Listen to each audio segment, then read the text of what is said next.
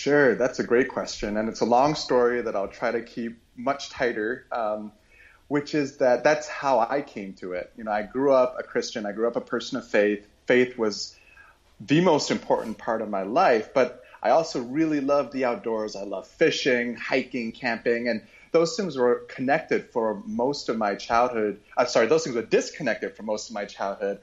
Uh, I didn't see how my faith had anything to do with my love for the outdoors and the environment. And then uh, while I was an undergraduate at Wheaton College, a Christian school outside of Chicago, it was really my professors there in the theology department who helped me connect my Christian faith and all the resources and teachings that it gives uh, that motivate us to be concerned about the environment, help us to understand our place in this world and our role in this world.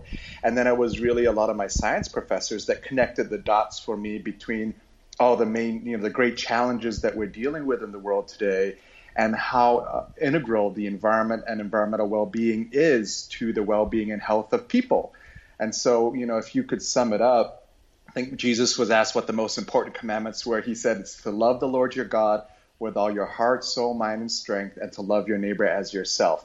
And what it boiled down to for me uh, as a college student, coming, you know, making these connections for the first time in my life, is that I can't love God with all my heart, soul, mind, and strength if I don't care for and love the world that He made, that He declares good, and that is part of His plan.